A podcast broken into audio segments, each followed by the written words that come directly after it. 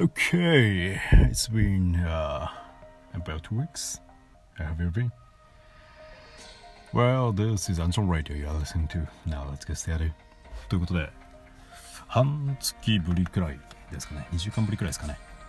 えー、ご無沙汰しております。お元気でしょうか。あれですね、あの、別に忙しかったわけではないんですが、間が空くとあれですね、せっかく習慣化されてきたのに、間が空くとちょっと収録が億劫になってしまってですね。なかなか収録できませんでしたが皆さんお元気でしょうか？私の方は変わらず、まあ、元気に過ごしています、え今回のラジオトークでは、えっと、前回の続きヘイトスピーチについてあと最近硬い話が続いてるんでですね久しぶりに滑るかもしれない話でも話していこうと思っています。よろしければお付き合いくださいまずはラジオトークトークはどうしようかな。時間がなくなりそうだからいいかな。いきなりですが、では滑るかもしれない話から話していこうと思うんですが、もう11月、で、まだちょっと早いですが、あの、忘年会、忘年会？ですかね。の話なんですけれど、まだ私が日本で働いていた当時幹部会というとまあ大げさですけれど、まあ、要はあの平均年齢50とか60とか、まあ、おじさんが膝を突き合わせてですねあの今年もお疲れ様でしたと。まあ、あの和食屋さんで個室を貸し切って30はさすがにいないけど20とかまあ結構人数が多くてですねで個室もまあ決して狭い個室ではなかったんですけれど20人も入ると結構狭くてですねあぐらをかいたあの膝同士が軽くぶつかるくらいまあそんなあのおじさんの個室での会合というかまあなんか打ち上げっていうかなんだ忘年会ををイメージしてほしいんですけれど、まあ、まだ私が日本にいた当時あの、まあ、そんな忘年忘年会がありましておじさん同士のであの忘年会乾杯の温度の前にですね、まあ、会長、まあ、御年70くらいの方からまあ今年の反省がありましてで、まあ、残念なことにあんまり数字が良くなくてですね、まあ、説教とは言いませんが、まあ、ちょっと今年のこの数字は何なんだともうちょっと頑張んなきゃいけなかったんじゃないかみたいな、まあ、ちょっと重い空気ですよね。でまあまあみんなあぐらをかきながらまああまりみんな下を向きながらうつむきながらというか、まあ、真面目な話を聞いていたりとかあるいは早くビール飲みたいなって思ってる私みたいな人もいたりとかまあまあまあ20人くらいがですねまあさまざまな思いでちょっと重い空気の中あの乾杯の温度の前に話を聞いていたんですがまあ会長そうですねイメージとしてはまあビートたけし、まあ、外見は全然違うんですけれど、まあ、あのアウトレイジのまあ、ビートたけしみたいな感じでしょうかね。がまあまあちょっと説教というか、まあ、重い話をしながら。でちょっとあぐらをかいているからなのかえっと冷え性だからなのかまああの説教しながらですね親指をずっと揉んでるわけですよ。あぐあの和室？和室？畳の上であぐらをかきながら。で自分の親指を揉みながらですねずっとちょっと説教みたいな話をしているんですけれど、まあ、ようやく重い話も終わってまあまあようやくまあまあまあとは言いつつもまあまあ今年もお疲れ様でしたと、まあ、来年もよろしくお願いしますみたいな感じでようやく乾杯になってですね、まあ、ちょっと空気が軽くなったわけですね。でこのビートたけし今会長なんですけれどもう横に座っているえー、っとね年がまあ50くらいまあイメージとしては西田敏行みたいな感じですかね。アウトレイジでいうと。ビートたけしと西田敏行さんが横に座ってるわけですね。でまあ重苦しい、まあ、説教というか、まあ、話が終わって乾杯をして、まあ、ちょっと打ち解けてきた時にですね えっと西田敏行さんがちょっとそろそろっと指を開けて上げてですね指？手を挙げてですねちょっと会長。あの会長がさっき揉んでた親指なんですけど僕の親指でしたっつって。これがあの膝を突き合わせて横に座ってたんでですね。だ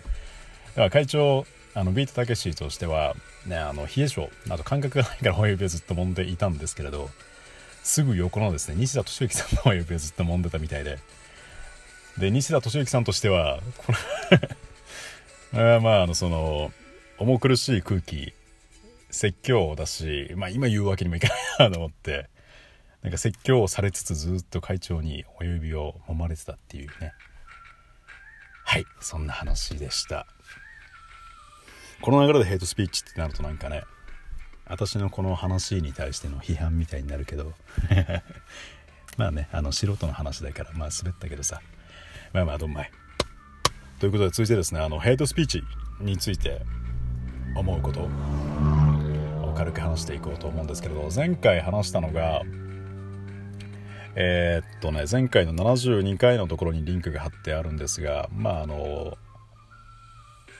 レディー・ガガのファンがうんたらみたいな、まあ、ヘイトスピーチがありまして、まあ、詳しくは前回を聞いていただきたいんですけれど、まあ、ざっくり話すとえー、っとね同じ週同じ週に映画が2つ公開されましたと。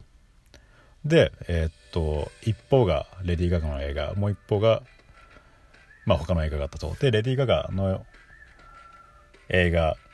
が高校収入で勝つように、えー、っとレディー・ガガのファンたちがもう一方の映画のヘイトスピーチというかフェイクレビューを書いてで相対的に相手の映画の評価を下げることによってレディー・ガガさんの評価を上げようとしたわけですね。でまあこのヘイトスピーチというか、まあ、偽レビューフェイクレビューについて思ったこと。で、えっと、ざっくり言うとまずえっと心に余裕を持とうというか、まあ、ヘイトスピーチ批判嫌なことなんかに目を向けずに、まあ、ヘイトスピーチなんかしなければいいじゃないかと。で逆の立場もし批判にさらされたらどうすればいいか。まあそしたらえっとバズ豆腐心の壁というかまあそんな批判に耳を貸さなければいいと。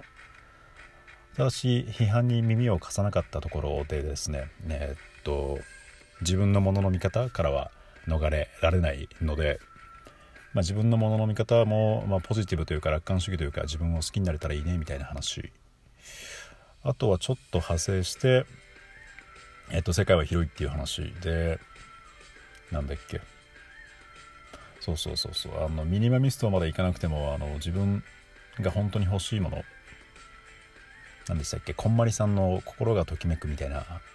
まあそれと似たような話なんですけれどまああの個人個人70億人がですねあの本当に必要なスペースだけを取っていけば、まあ、世界は余るというかそんな奪い合うこともないんじゃないかなみたいな、まあ、大げさに言ったらそんな話ですかね。でこれを、えっと、70番台。今回あるあるいは次の次とか次の次くらいで話していこうと思うんですが残りが3分なんでどこまで話せるかわからないですが、えっと、わざわざヘイトスピーチをすることないじゃないっていう話。これ私の知人の話なんですけれどヘイトスピーチというかあの喧嘩研中家か。がいてですね。まあ私も正直、まあ、その嫌いはあるんですがまあでもいちいち調べないんですよ私は。ですけど私の知人はですね、まあ、いちいち調べていてですねもう何だったら中国韓国のこと好きなんじゃないかくらいにあのニュースを追ってるわけですよ。別にあれですよ。あの仕事なんか中国ウォッチャーとかそういう何て言うんだ報道の仕事をしてるわけでもないんですけれどあのまたこんなことをやらかしてると。まあ要はあのなんだろうな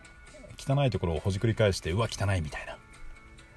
であのマツコ・デラックスさんが趣味人間観察が趣味で人間の汚いところが見えるとわってなってちょっとなんだろう快感というか、まあ、その趣味は若干わかるんですけれどそうでない限り嫌なものをいちいちほじくり出してですね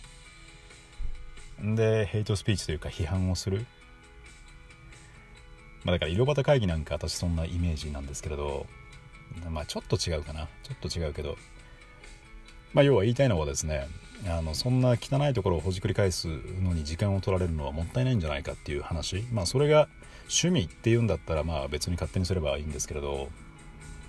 それよりももっとなんでしょうね。今日の食事美味しいとか。なんだろうなんかなんだろうなんかコンクリートに生えた雑草だったりとか、うん、まあそれはちょっと分かんないですけれど。まあなんかいろいろ楽しいことあるじゃないですか。最近あの緑の窓辺の緑があの裁縫刺繍か。をしていてすごい女性らしくて素敵な趣味だなと思ったんですけれど。あもちろんそうやって批判をしたくなる気持ちになることはもちろんあるんですけれど私も。でもそう批判とかそのマイナスな気持ちに心を奪われそうになった時に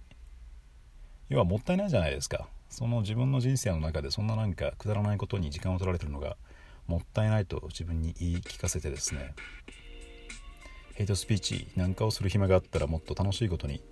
目を向けたらいいんじゃないかなみたいな、まあ、前回と前回の繰り返しになりますが、まあ、ヘイトスピーチしなくていいんじゃないみたいな。世界は広いんでですねわざわざ